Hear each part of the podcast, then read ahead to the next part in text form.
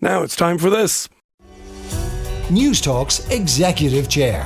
Thanks to Skillnet Ireland, driving business success through innovative training and upskilling. I'm delighted to welcome to the executive chair this week Neil Hughes. He's the CEO of Azets Ireland. Neil, you're very welcome to the programme. Yeah, good to see you again, Bobby. Now, you too. Um, it all started back in the sunny southeast, uh, Enniscorthy. Uh, your father was also an accountant, so I think maybe there wasn't much doubt as about what you were going to do. Yeah, well, I don't know about that. But um, yeah, I, I would have joined my dad in practice uh, back in 1997. This Yeah. Is, I was 24, 25 years old at the time, you know, just finished training in Dublin. And um, I mean, I didn't know what I didn't know at the time, you know. I was all of a sudden partner in a accountancy practice with my dad. Um, but listen, I'd made every mistake in the book by the time I was 27, 28, um, which I think was great training. So something I must say I learned from that was if you can trust people even when they're young, you know, just give them the, the freedom and give them the Yeah. right to, to go off and When, when you went, you, you studied uh, accounting and finance at DCU, then you went and uh, did your chartered accountancy. I think you were qualified in 1995.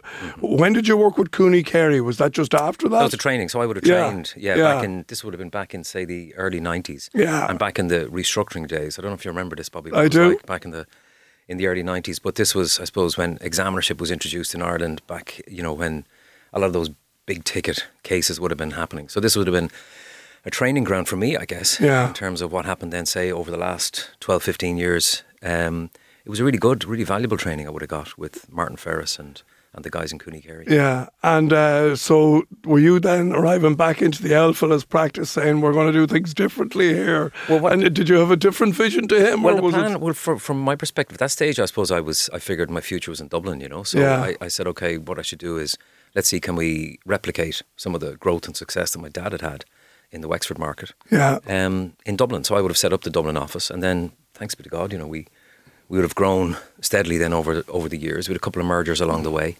um, to the point where now we're, you know, just I- I suppose in the last few weeks, when we received the proposition from Azets in the UK, we had built to about hundred people. Um, so just again for our listeners, so you were Baker Tilly.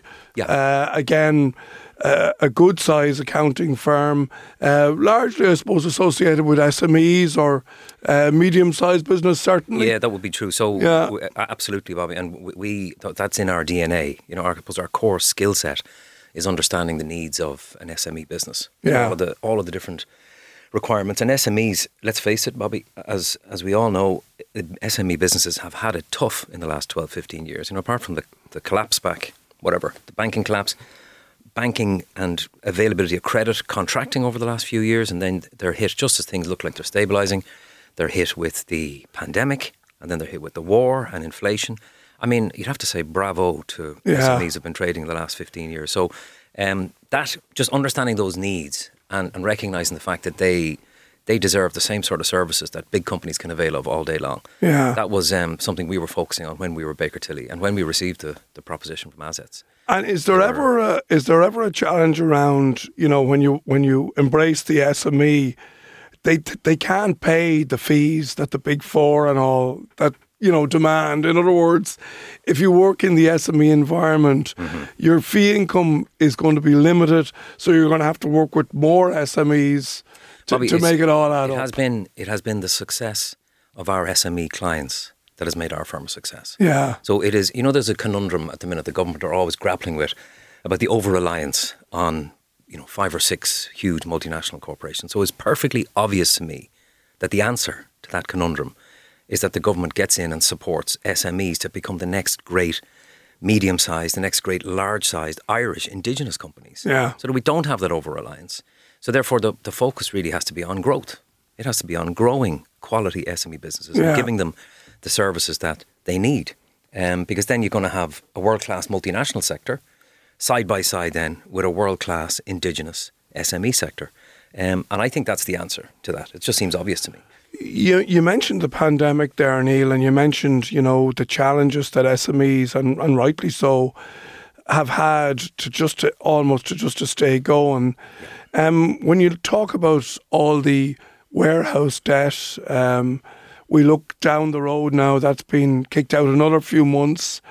Is there going to be um, an avalanche of insolvencies around warehouse debt that won't be paid back. Yeah, th- there's going to be significant challenges, no question about it. And when do you see we- that happening? Well, it's happening even as we speak. You know, so we we have seen that with, in our own business we have a focus on the SCARP process. I don't know if you've heard of it. This I have, yeah, small yeah, company yeah. rescue process, and we found this to be tremendously uh, effective. You know, in fairness, and So just to explain again for Yeah. listeners that the SCARP process is effectively it's examinership light. Am I right in saying Yeah, that? it's- in that it's an no- affordable Yeah, there's no court solution. Yeah, it's Yeah. The, the intention of it is that it's a small company administrative rescue process or SCARP, and the intention is that SME businesses can avail of the type of restructuring which maybe traditionally.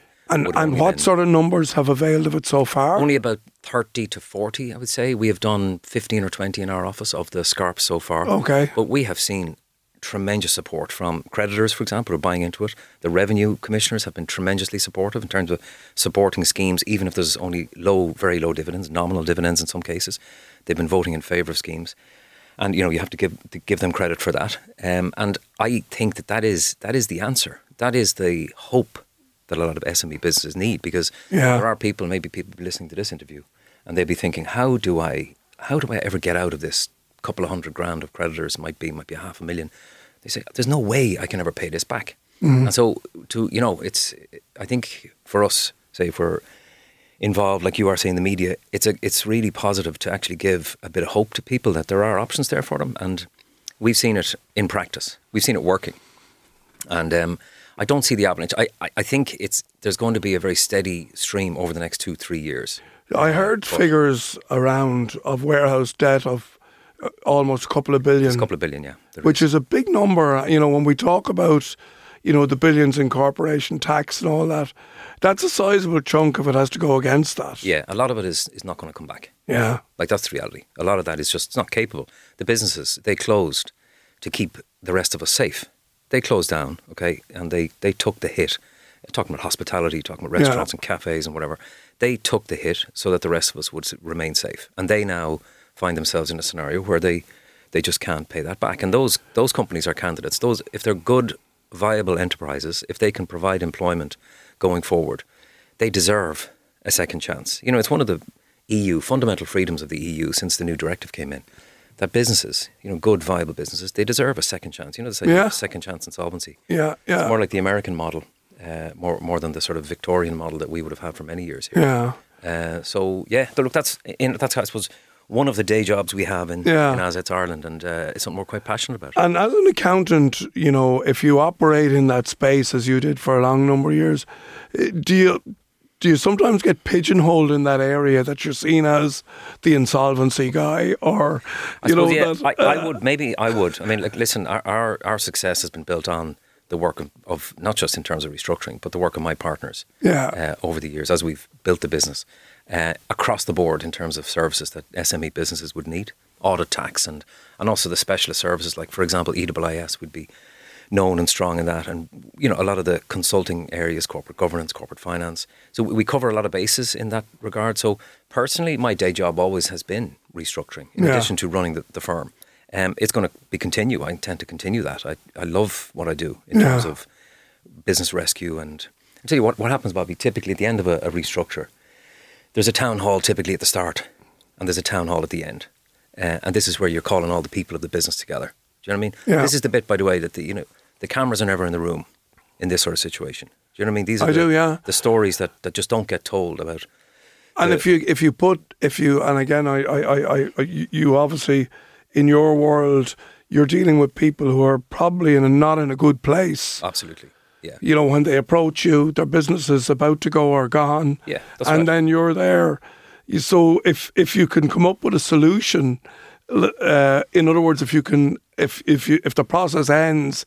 The more more likely they're going to be in a better place They're in a than they were when They'll keep their jobs, you know. Yeah. And even even if there's new shareholders in or whatever else, at least the person they have their jobs. But the people you're talking about in terms of a town hall, all of the the people, the employees, they have to go home and explain to their you know wife or husband at home whether their mortgage is going to get paid at the end of that month. You know, Yeah. so there's a huge amount at stake in terms of that world of restructuring. Yeah. And we have to get it right as a country. We have to get it right. You know, we have to try and save the viable businesses that are there. The the American economy is way better at this. You know, typically nearly a quarter of all businesses that get into difficulty will go through restructuring and come out the far end. This Whereas is Chapter Ireland- 11 and that type of stuff. 11, whereas in Ireland, the, the numbers are in the low, you know, single digits. And why is that? There's a mindset shift needed. It's part of exactly why we've become Azets Ireland. There's a lack of awareness amongst a lot of SMEs about those sorts of niche services. There's no national firm of scale operating and giving those sorts of services. In regional locations, for example, you know, there are, there's, there's big firms, uh, you know, they tend to be focused with the big urban areas, you know, whereas what, what we want to do in Azets Ireland is we want to say, look, SME businesses around the country, they deserve the exact same bounce of the ball as big companies if they're in Dublin or Cork or wherever. Tell us a little bit about Azets Ireland. Uh, uh, obviously, it's a it's a relatively new entry. Absolutely. They acquired Baker Tilly. That's right. Uh, so who are they? What are you going to do? Well, Azets is the number one firm in the UK Yeah. uh, outside the big six. Yeah. The number one firm focusing on uh, SMEs. So very strong across the UK and the Nordics. 700 million turnover business. Um, and they came in and they made us a proposition that something that's never happened before actually in the Irish market, whereby there would be a national firm of scale focused on the needs of SMEs. Um, and they asked us to be the platform for that and to grow, to grow exponentially in the next two or three years. And Bobby was a, a proposition because, because they were they were saying all the same things as we've been saying for many years in terms of the you know the the importance of the SME to to the Irish economy. They were really singing to the choir. Like they had our attention, I can tell you. So Yeah. we were delighted to to join up with them, and um, we're really excited about the next. Well, I think it's great, and I think the focus, the focus, the the micro focus on SMEs is fantastic. We're certainly big champions of the SME in this program. So Neil Hughes, uh, CEO of Azets Ireland, we wish you well, and we wish you well in the world of the SME. Keep doing what you're doing, as they say, and thanks for joining us today. Thanks a lot, Bobby. And I'm afraid that's all we got time for today, folks. A huge thanks, as always, to our series producer, uh, John Fardy. Simon Keane produced today. Uh, thanks also uh, to Peter Malloy, who was on sound. Uh, stay tuned for all the sport. We're off the ball and have a wonderful, wonderful weekend. News Talks Executive Chair. Thanks to Skillnet Ireland, driving business success through innovative training and upskilling.